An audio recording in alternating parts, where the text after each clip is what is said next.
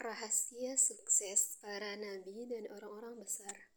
Suatu ketika, kami mengikuti acara bedah buku e-book berjudul Jangan Raih Kesuksesan Yang Tidak Sukses.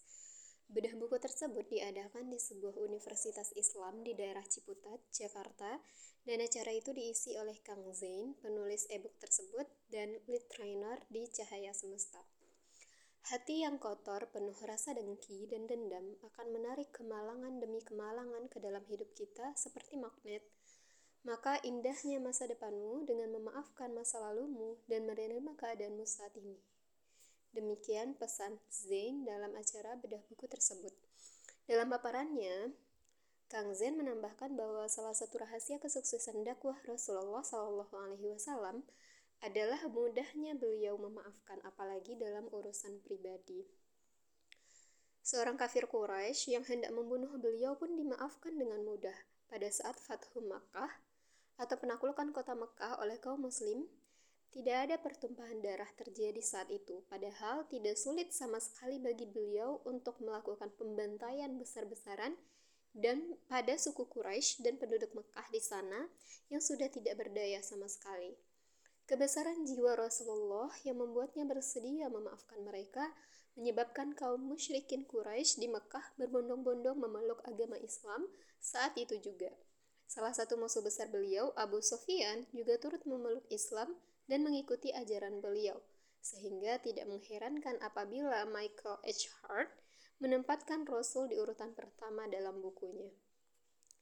Nabi Yusuf alaihissalam pun menunjukkan keteladanan yang sama saat telah menjadi seorang pejabat tinggi di istana Fir'aun di Mesir. Beliau dengan mudah memaafkan saudara-saudaranya yang dulu melemparkan ke dalam sumur. Jika beliau berkehendak, para pengawalnya bisa dengan mudah menghukum mati para saudaranya yang pernah menzoliminya tersebut. Sikap memaafkan seperti ini juga pernah dicontohkan oleh tokoh-tokoh besar yang lain seperti Nelson Mandela dan Buya Hamka. Walaupun dipenjara selama bertahun-tahun oleh rezim Orde Lama, Buya Hamka tetap bisa memaafkan mereka, bahkan Buya Hamka lah yang menjadi imam sholat jenazah ketika Soekarno wafat. Kisah serupa juga dialami oleh Nelson Mandela. Setelah dipenjara, beliau diejek, dihina, bahkan disiksa selama sekitar 27 tahun oleh sipir-sipir di sana. Waktu berputar dan jadilah Mandela sebagai Presiden Afrika Selatan jadi orang nomor satu membuatnya kembali mengunjungi penjara tempat di mana ia pernah lama belajar di sana. Ia bahkan menemui para sipir bukan untuk balas dendam, tapi untuk memaafkan mereka. Para pembaca sungguh sangat disayangkan apabila keteladanan mereka dalam memaafkan orang-orang yang bersalah kita sia-siakan begitu saja. Mari kita teladani sifat mulia dari mereka termasuk memaafkan sesama penghargaan yang tinggi terhadap kemanusiaan dan kehidupan.